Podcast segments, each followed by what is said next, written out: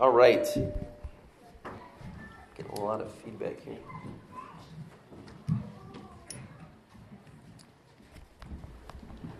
So, we're not continuing in our series in First John today. We'll pick that up uh, in a couple of weeks, first Sunday in the new year. Uh, but we want to spend a couple of weeks reflecting upon the Christmas story. So, I'd like you to turn with me to Luke chapter 2. Luke chapter 2. If you don't have one of these cards, because you put up put up your hands, Sonia will, uh, or I'm sorry, Kevin will uh, put one of these in your hands. Anybody still need one of these? All right, cool. So I'm going to refer to this as the sermon progresses. Uh, it's going to give you a chance to engage with the sermon, to uh, respond uh, towards the end. So I want to encourage you to uh, keep your Bible open uh, and uh, and your hands on that. So title of our message today is Hope uh, for the Holidays. Hope for the Holidays. Uh, now, I want us to go back. Uh, there should be a picture. Can we show them the next picture? All right. So this is kind of, they're, they're having a lot of fun back there. Um, uh, we tend to think of hope a lot and a season such as this. We think of hope. I think every, uh, no matter what religious background you hail from, no matter what ethnic background you are from, everybody approaches a season like this and they're looking for hope. They're hoping for hope. Um, so we make Hallmark Christmas movies, right? Anybody seen one of those Hallmark Christmas movies, or even the not so Hallmark Christmas movies like It's a Wonderful Life? Anybody seen It's a Wonderful Life? Yeah. That is my favorite Christmas movie, um, which I know it's kind of some people don't like it that much, but I, I like it a lot. Um, but you know, all of those Christmas movies uh, seem to have this this thread of hope, where things are going bad. The guy's trying to get home to see his estranged father for Christmas, and they're going to try to make up before he dies of cancer, and and you know the whole nine yards. Then he gets stuck in a blizzard like three hours away, and so he's trying to make it home to dad. All of these kinds of things happen uh, in these in these Christmas movies, but somehow it always works out at the end. Uh, and there's this there's this thread of hope that we all like to latch onto. Um, what the Christmas story does is it, it endows us with that sense of hope. Now, this picture here, it's kind of like that one of those classic, iconic Christmas images, right? When you think of warm, fuzzy, happy, I'm filled with hope kind of thoughts, like this is this is a kind of a, a picture that, that you would imagine, right? You and a friend, you and a family member, you and your spouse sitting outside, sipping some hot cocoa around this beautiful Christmas tree. But the reality is that even though we are longing for hope, even though we are trying desperately to latch on to hope, many of us struggle to actually experience hope. Could be that 2016 has thrown you some curveballs. Maybe personally. Maybe you've had some financial setbacks. Maybe you got laid off at work. Or, or maybe you've had some unexpected illnesses, some test results that you didn't see coming. Or maybe it's something in the church, a curveball that got thrown at you. Or maybe it's something as a country that we faced. And I know that a lot of us, we've, we've talked about it. A lot of things happened in 2016 that we didn't see coming. And many people feel discouraged. Many people feel dispirited. And so they want to turn on those Hallmark movies. They want to watch that funny, feel good Christmas story because they desperately are in need of some hope. And they're like, 2016 has let me down. So I'm going to find hope in front of the tube. I'm going to find hope on Netflix. I'm going to find hope with this Christmas movie. Now, there's nothing wrong with that to a certain extent. I'm not knocking any of those Christmas movies. I just told you I like It's a Wonderful Life. But what the Christmas story does is it is the story. And it is part of the story of the world, the story that endows us with that sense of hope. The story that all those other stories get their sense of hope from. You see, God is the great storyteller. God is the master artist. He's the one that has been has been writing this grand narrative. He's the one who's been weaving this majestic tapestry since the beginning of time. And in that tapestry there is this thread of hope. Sometimes it's high and sometimes it's low, and sometimes it might be hard to spot as history unfolds. But there is always hope. Somebody said that, that Jesus is the focal point of history, and it's true. That's why for 2,000 years, Christians have been commemorating the birth of Christ. Actually, we're, we're commemorating the incarnation of Christ. I don't want to shake anybody's faith here today, but we don't know actually what day of the year Jesus was born on. It might not have been December 25th. What we are celebrating is we've taken a day to set aside. Jordan's about to freak out. We, are, we have taken a day to set aside to celebrate the fact that God became a man. We're celebrating the incarnation. And we've just chosen this particular day every year, we've been doing it for 2,000 years, that we are going to celebrate that God has become a man. And when he does that, he provides us with hope.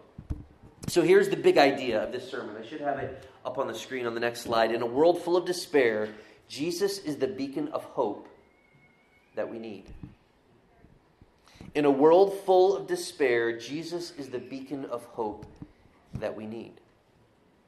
So, as we unfold this text that's before us, as we reflect on hope, here's what my challenge to you is I want you to think about your life, your circumstances, where you're at, and where you are in most desperate need of hope. And then let's apply that Christmas story. An old, old story that we are really, really familiar with, but let's apply it to our hearts in a real, fresh, tangible way thinking and reflecting upon all that's happened to you in 2016 that maybe was not so hopeful. Because the truth is that Jesus is Emmanuel. He is God with us, and that in and of itself provides hope. So let's look at Luke chapter 2. Now, I'm going to pick up a couple of verses after where Emily left off when she read the Christmas story earlier. About 40 days after Jesus' birth, his parents took him to the temple to offer him to the Lord. You see, they were Jews, and they followed very carefully, to the best of their ability, they followed the Old Testament law that was given to all of the Jews. And it said that about 40 days after a firstborn son was born, you would take him to the temple and you would offer him to the Lord. And you'd offer a sacrifice, you'd offer a lamb. But if you were poor and could not afford a lamb, you'd bring some pigeons, you'd bring a couple of turtle doves. And the verses right before this passage tell us that this is when Jesus' parents are bringing him to the temple. Interestingly, they bring him with a couple of turtle doves because Jesus' family apparently um, they're impoverished. Jesus did not come as the rich and powerful. He did not come as the famous or as the elite. He came as one of us, somebody below the poverty line Somebody who, perhaps if he'd lived today, might have needed food stamps. He was a man of the people. He wasn't so full of himself. He was God in the flesh, but he was one of us. His parents come into the temple in their poverty to bring these two turtle doves and to offer this sacrifice, to say, Here is our son. We offer him to the God of Israel. And here's what happens. Verse 25 says There was a man in Jerusalem called Simeon who was righteous and devout. He was waiting for the consolation of Israel, and the Holy Spirit was on him. It had been revealed to him by the Holy Spirit that he would not die before he had seen the Lord's Messiah. Moved by the Spirit, he went into the temple courts. When the parents brought in the child Jesus to do for him what the custom of the law required, Simeon took him in his arms and he praised God, saying, Sovereign Lord, as you have promised, you may now dismiss your servant in peace, for my eyes have seen your salvation, which you have prepared in the sight of all nations, a light for revelation to the Gentiles, and the glory of your people Israel.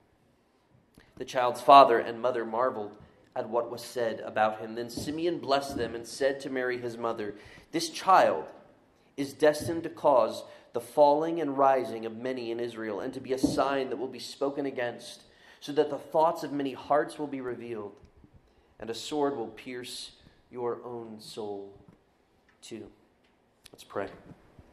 Lord Jesus, I pray that you would take your word, which is about you, and that you'd use it to penetrate our hearts, to transform us, that you draw us to you today. You'd give us hope for the new year. In Jesus' name, amen.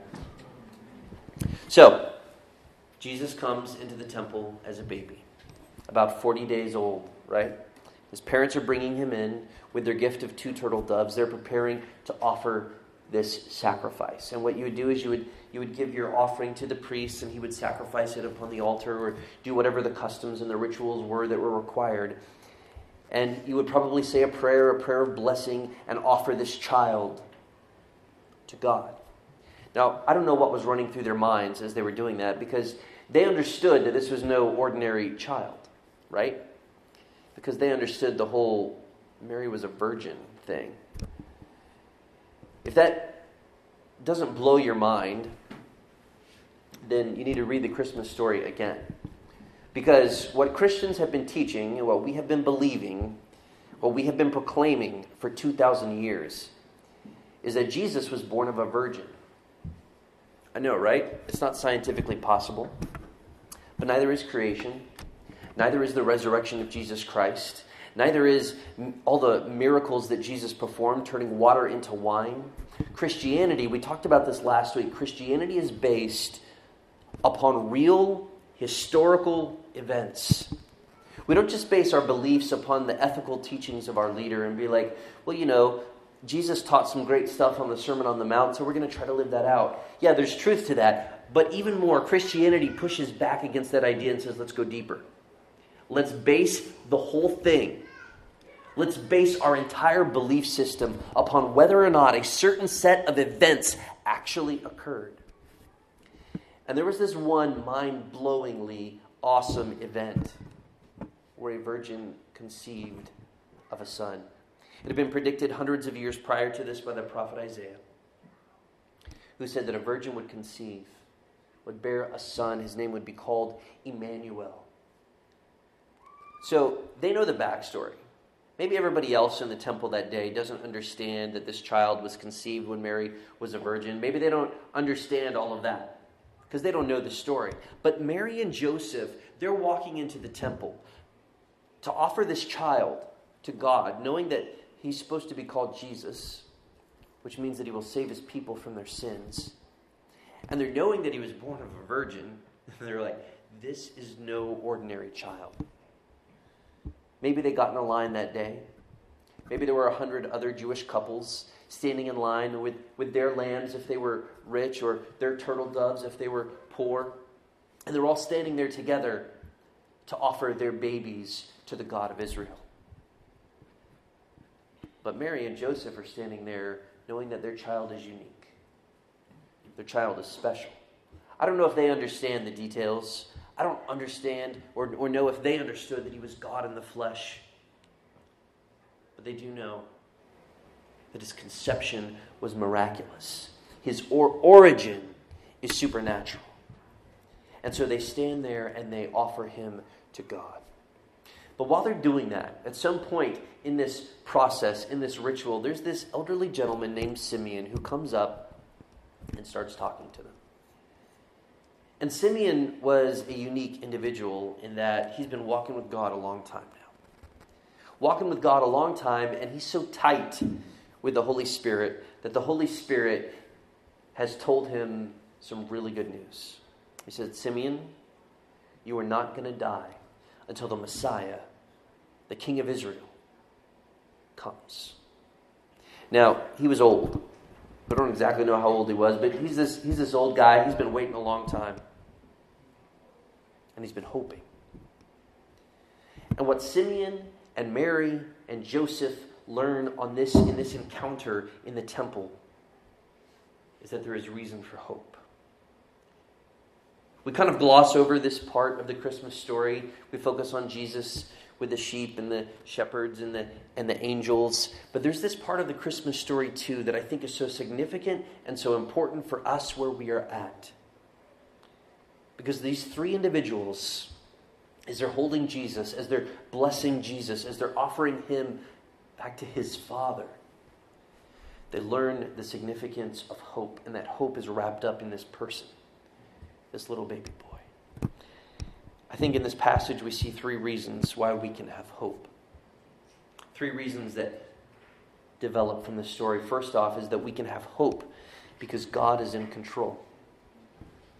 We can have hope because God is in control. If you look back at verse 29, notice what Simeon says when he, when he comes in and he sees the baby, and the Holy Spirit, just it says he's moved by the Holy Spirit. So he goes into the temple, he sees this child, and he knows that's the one. And then, okay, what does he call God? Can you read? Can you read those first two words there? What does he call God? Sovereign Lord. As you have promised, you may now dismiss your servant in peace. What's he saying? He's saying, God, I can die now because you have kept your promise. But it's interesting what he calls God.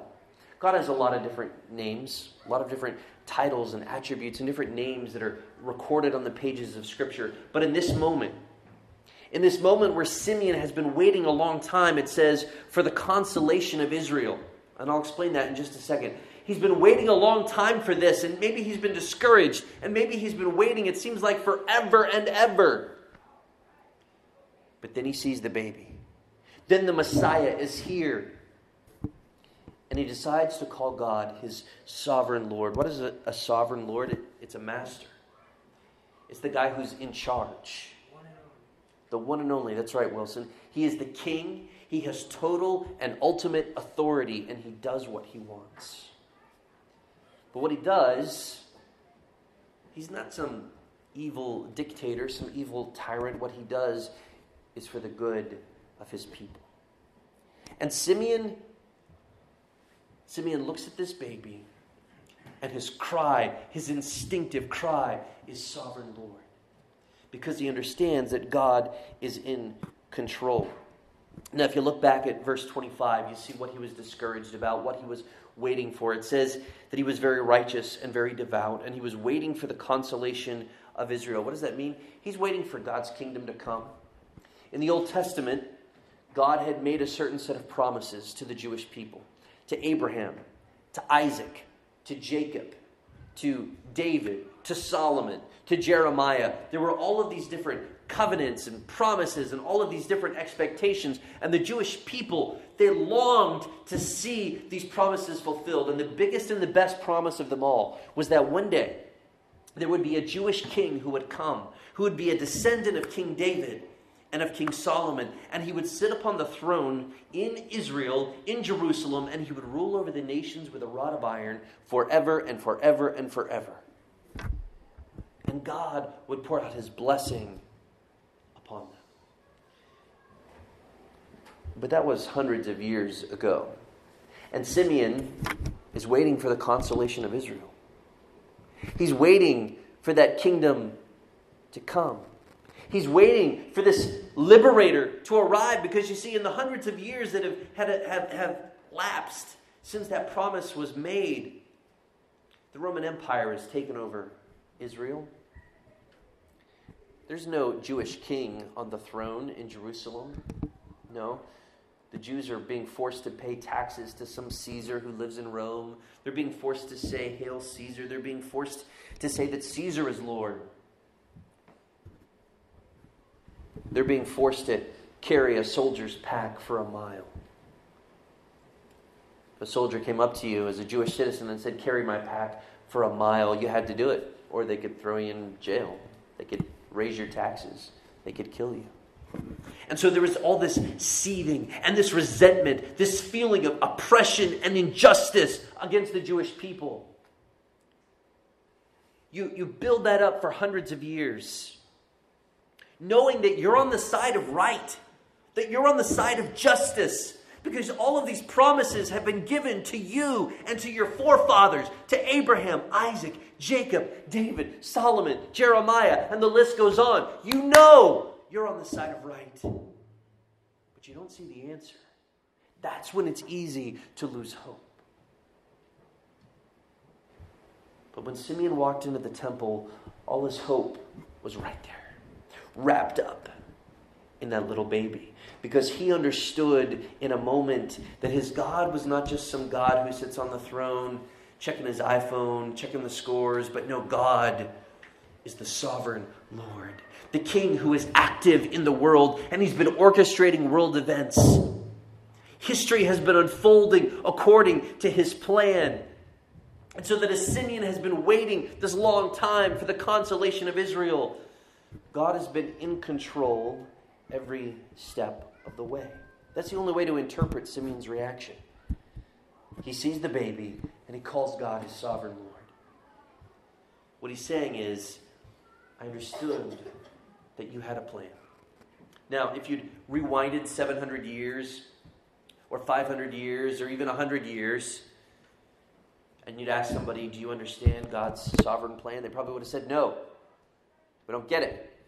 Why hasn't He come yet? Why hasn't He sent that liberator? Why hasn't He sent that Messiah? Why hasn't He stopped this injustice? But then, it all makes sense in hindsight, right? It always does. When Simeon saw the baby, he recognized his God as the sovereign Lord. Why can we have hope? Because God is in control. God is still in control. He wasn't just in control over the situation in Israel. He wasn't just in control over the situation over the Jewish monarchy and who was on the throne and who wasn't. He wasn't just in control over what happened in Bethlehem on a starry night 2,000 years ago. Jesus is still in control of your life and of our lives and of our country today. You might lack hope. But that doesn't mean that God is not in control. And I think what God is saying to us is the same thing that he would have said to Simeon Look to me as your sovereign Lord, because I've got this. I've got this. The Christmas story is a story that reminds us that God's got this. I don't know exactly what this is, I don't know what you're facing. I don't know what's on your plate this week or what's happened to you this year. So I, I know some of the things that you have shared with me, but I don't know everything. And that's okay. God does. And He is the sovereign Lord, the one who is in control, the one who is orchestrating events for His glory and your good. We can't always understand that. We can't always make sense of that. But it's truth. And Simeon, clicks for him in this moment. He can have hope because God is in control. But we can also have hope because God offers salvation to everyone. We can have hope because God offers salvation to everyone. Look back at verse 29.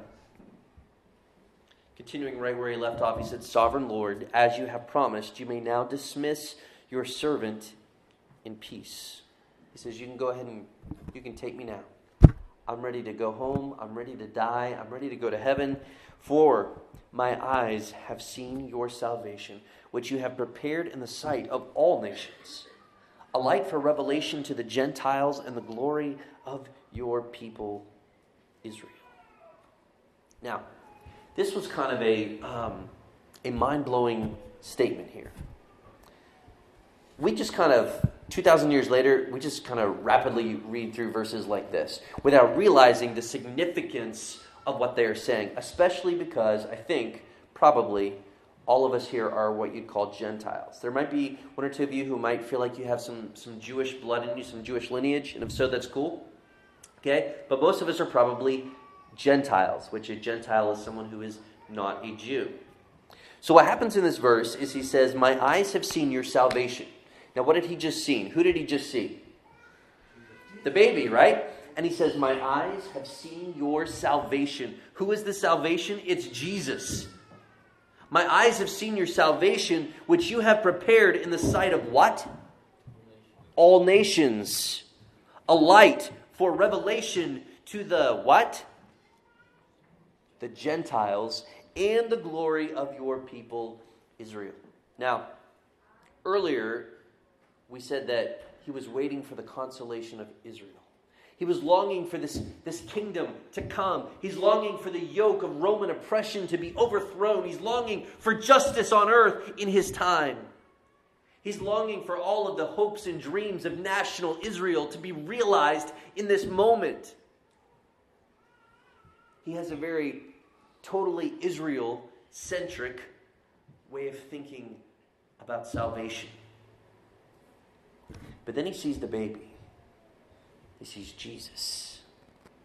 And he says, My eyes have seen your salvation, which you have prepared in the sight of all nations, a light for revelation to the Gentiles and the glory of your people Israel.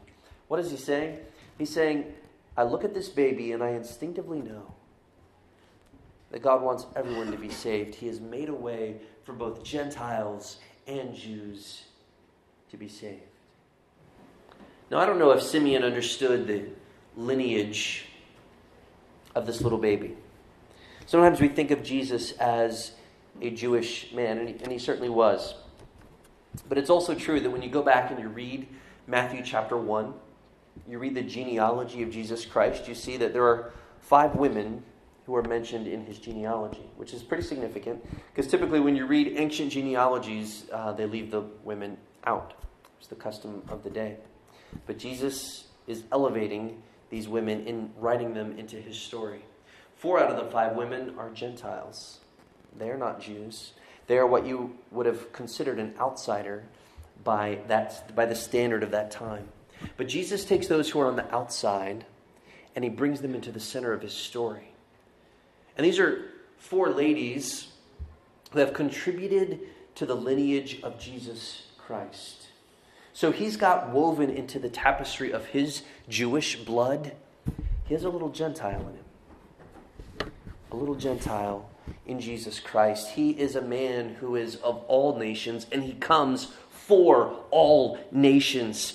Simeon says, I see that you have prepared in the sight of all nations a light for revelation to the Gentiles and the glory of your people Israel. He doesn't dismiss the promises and, and the plans that God had made for Israel. He still has those plans and he still has those promises and he still has those dreams. He says, But I realize it's far broader than that, it's far grander than that. Because God has a plan for everybody, for all the nations for all the people groups on the earth, for men and women, for rich and poor, for Jews and Gentiles, for those who are near and those who are far.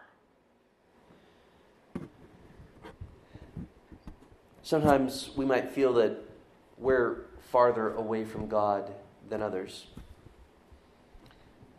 But this story reminds us that Jesus came equally for all.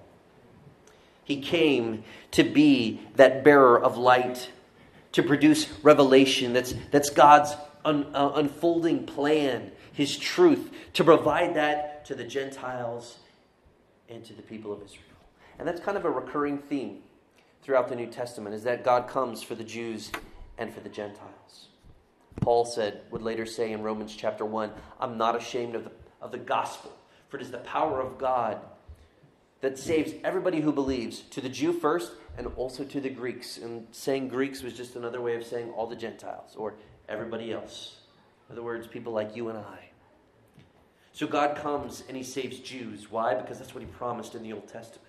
And God comes and he saves Gentiles. Why? Because that was even hinted at in the Old Testament too. And because this, this salvation is wrapped up in the person of Jesus. Why can we have hope? Because God doesn't leave anybody out. We can have hope because Jesus came to redeem you. He came to buy you back from your slavery of sin to set you free. The Christmas story is a story of hope because it reminds us that Jesus came to save everybody. But the third and final point we can have hope because the Christmas story is only the beginning. We can have hope because the Christmas story is only the beginning. Look at verse 33. The child's father and mother, that's Joseph and Mary, they marveled at what was said about him. Then Simeon blessed them, and he said to Mary, his mother, This child is destined to cause the falling and rising of many in Israel, and to be a sign that will be spoken against, so that the thoughts of many hearts will be revealed. And a sword will pierce your own soul too. Simeon understood that Christmas was just the beginning of the story. In fact, it wasn't even really the beginning of the story, because the story of God is the, the story of the world that's been unfolding, but it reaches its climax at this moment. But the climax is not the end, it continues to unfold. This Christmas story doesn't end with Jesus in a manger. Ultimately, it ends with Jesus ascending to his Father after having died, been buried, and then raised from the dead on our behalf. And this is what Simeon is hinting at. He says, This child is destined to cause the falling and rising of many in Israel, and to be a sign that will be spoken against, that the thoughts of many hearts will be revealed. I don't know if Simeon, you know, it, it says that the Holy Spirit was upon him and was communicating with him. I'm not sure how that worked, but he's got some relationship with God where he's seeing basically into the future. And I don't know what level of detail he had. I don't know if he understood what was going to come 30 or so years down the road. As Jesus' ministry and life would produce this huge wedge in Israel, and you were either for him or you were against him. I don't know if Simeon understood exactly that that was going to happen, but, but he, he certainly hints at it, saying this child is destined to cause the falling and the rising of many in Israel. People will speak against him, and the thoughts of many hearts will be revealed. 30 plus years later, a lot of people's hearts were exposed when they encountered this man called Jesus. It's funny how that always happens. Our hearts are always exposed when we come face to face with Jesus. Because you don't get to be neutral. Once you meet Jesus, you either got to be for him or against him. And that's what would happen. And Simeon understood that that's what would happen. And of course, we know the story. We know how the Pharisees picked sides and they chose to be against him. I mean, how other people, they picked to be on Jesus' side. There were guys like Joseph of Arimathea and and, and the women who followed Jesus around. There were the uh, 11 disciples. And then, of course, there was Judas Iscariot, who sided with the Pharisees. But there were no neutral people. Not even Pontius Pilate got to be neutral. He had to pick a side. He tried to wash his hands of the matter, but ultimately, he picked. He sided against Jesus, Simeon said, There's coming a time when the thoughts of many hearts will be revealed. Every heart will be laid bare, every heart will be exposed because of this man. He will force everyone to make a decisive decision for or against him. And then he, he looks at Mary and he says, A sword will pierce your own soul too. What is he saying? He's saying, You're going to experience the pain that only a mother can, can feel. You're going to experience the pain that only, only a mom can endure when she loses a child.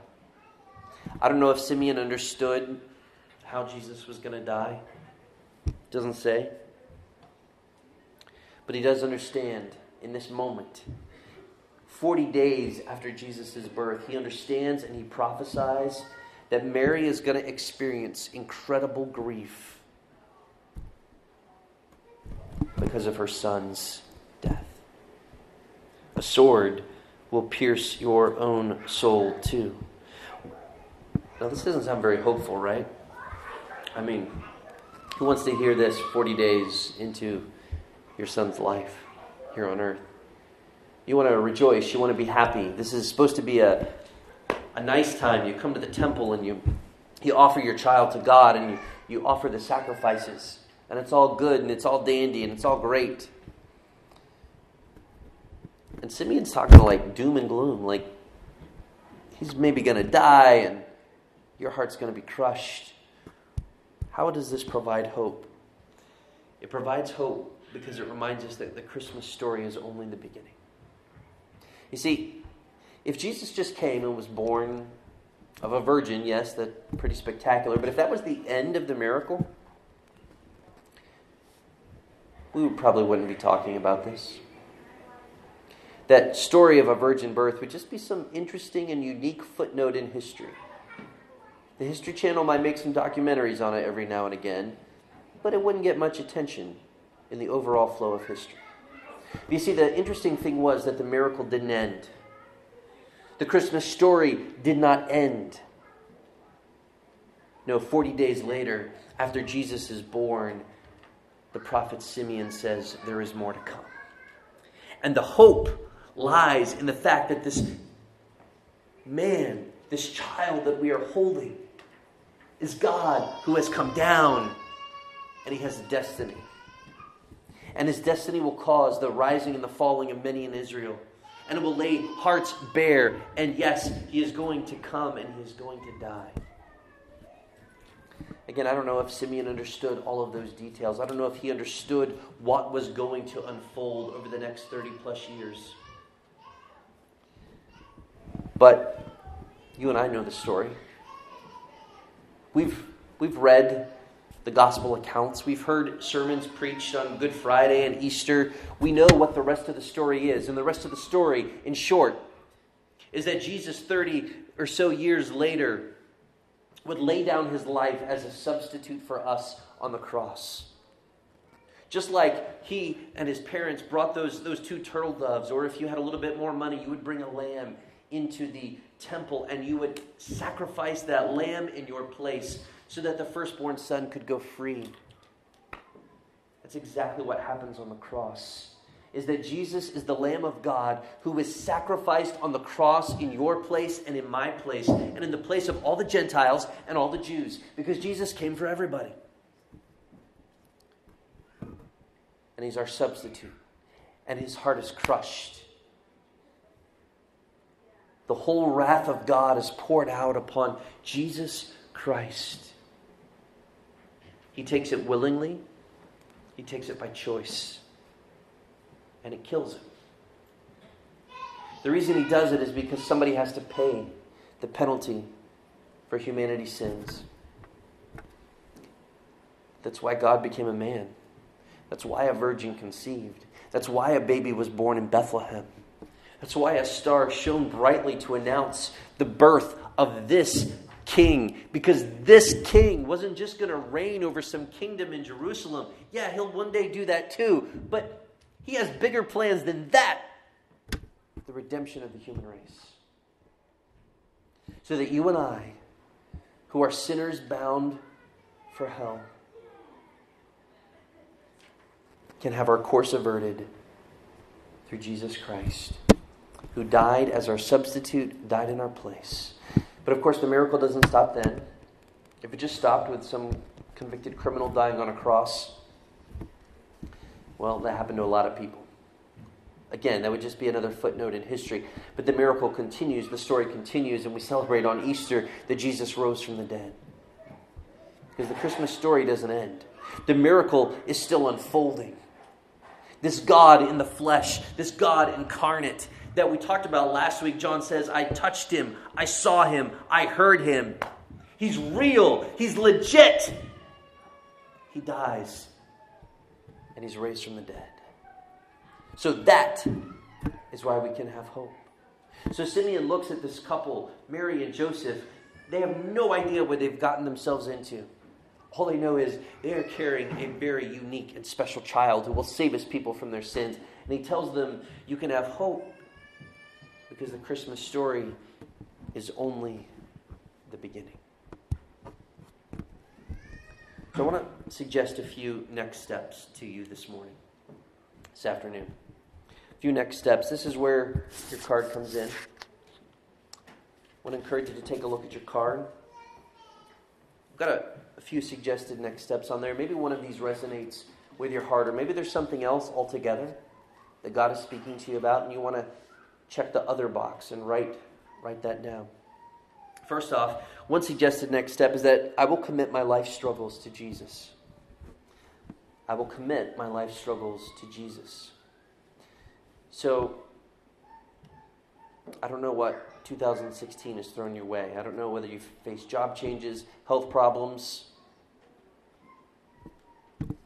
didn't like the results of the election, whatever. A lot of us are grappling with a lot of different things. And it can be very easy to lose hope. But the Christmas story reminds us to push back against that narrative of despair that the world foists upon us. Instead, we cling to Jesus, we cling to hope. We commit our life's struggles to Jesus because He is the source of hope. So maybe that's what God is speaking to you about today. There have been struggles that you have been facing, and you have been discouraged, and you have not been trusting Him. Christmas is a great reminder that you can trust Him because He's the sovereign Lord, and He's got this. For hundreds of years, He was unfolding His plan. Simeon had to wait for it. All the Israelites had to wait for it, but then it came in the person of Jesus Christ. The second next step that I'd like to suggest is that you ask Jesus to save you. Perhaps you're here today and, like Stephen, a lot of what you've been saying about the Christmas story sounds nice and all, but I'm not totally sure that I believe that. And that's okay. What we want is Mosaic to be a safe place for people from all walks of life to explore the claims of Christianity. I make no uh, apologies that I'm a follower of Jesus. We're always going to approach all of these things from the perspective of following Jesus. But I do want every single person to feel free and to feel that this is a safe place to explore who Jesus is and if he's real. And if he is real, what are the implications of that on my life. I've talked about how the Christmas story was only the beginning and it could provide hope because it's not the end. Because Simeon said there's coming a day when, when he's going to set people in Israel against one another and, and your soul will be crushed as if by a sword. Simeon was looking forward to the death of Jesus Christ on our behalf, what we will commemorate when we get to Good Friday. Maybe today what you need to do is to ask Jesus to save you. Maybe you feel like you are outside of the Christian faith. Or maybe you're not sure. Maybe you've been coming to church all your life. Maybe you've been baptized. Maybe you even put money in the offering plate and you feel pretty good about yourself, but you're not sure that you have accepted Jesus' gift for you on the cross as your very own. I would encourage you that tonight could be a night where you could ask Jesus to save you. So I did that when I was five years old. A lot of people say, it, well, Stephen, you were five. What could you know about God? And it's true, I didn't know much about God at all. Um, but my dad preached a sermon from Luke chapter 16 about this guy named Lazarus and this rich man in this story. And that story gripped my heart that night, and I went home and I talked to my dad about that message, about that passage, that story that Jesus told. My dad explained to me that I was a sinner like the rich man in the story, and that I deserved to die and to go to hell. But that Jesus loved me, and so he took my punishment on the cross, and if I asked him to save me, he'd take me to heaven like Lazarus in the story. And I said, Yes, that's what I want. I believe in that. That was all I knew. If you'd asked me to explain the Trinity, you'd asked me to explain the virgin birth, I would have flunked all of that. I still might flunk it sometimes in trying to explain complicated stuff like that. But the reality is, I knew just a very few basic, simple truths of Christianity. I'm a sinner. God loves me. He took my place on the cross. He'll save me if I ask. You see, the, the mistake that we all make is that we try to earn God's favor. We try to earn God's love. And we're like, I could just be a good person, if I could just try harder, if I could just, you know, give up this sin or that sin or quit this or quit that, then God will love me and then God will save me and I can go to heaven. But the whole story of Christmas provides hope because we were people without hope and somebody showed up to give us hope. It wasn't that we were like, all right, we can have a little bit of hope, you know, we'll, we'll muscle through, we'll power through, we'll save ourselves. No, we couldn't. Why God became a man. So maybe today, as, as the band leads us in one final song, maybe you just cry out to God and say, God, save me. I don't understand all that there is to know about Christianity. And I don't need to know. I don't know all that there is to know about the virgin birth or the Trinity or the resurrection. And I'm still a little sketchy on the details. But I'm willing to believe. I'm willing to take that first step of faith and to trust you with the next steps to come. Jesus, I believe. Please save me. Maybe that's the box that you need to check tonight. Or maybe the third suggestion there is for those of us who are followers of Jesus, we need to share this Christmas story. So as the band comes, prepares to lead us in one final song, I want to end with this quote from a guy named William Lane. William Lane was a writer who said that when God gives a gift, he wraps it in a person. I thought, what a poignant way to think about Christmas. Now, Sonia and I are pretty excited to give gifts to our children this week. Malia's birthday is actually this week, so giving her birthday presents and Christmas gifts all in one week. And we're excited to do that because we're parents who love our children. But how much more? God loves to give gifts to his creation. And the best gift that he could conceive was eternal life. And as we saw in 1 John last week, eternal life is associated with Jesus, they're intertwined. When God gives a gift, he wraps it in a person. That's what the incarnation is. It's when, when God enwraps himself in humanity. He becomes one of us. He suffers with us. And it gives us hope. It gives us hope. We're going to sing. I want you to respond how you feel God is calling you to respond. Maybe you want to sit and reflect and pray just listen to the band sing. Maybe, maybe you want to, to stand and raise your hands and, and sing along with them. Whatever you want to do, however you want to respond. I just want to encourage you to hear God's voice speaking to you and do what He's calling you to do. Lord Jesus, we are so grateful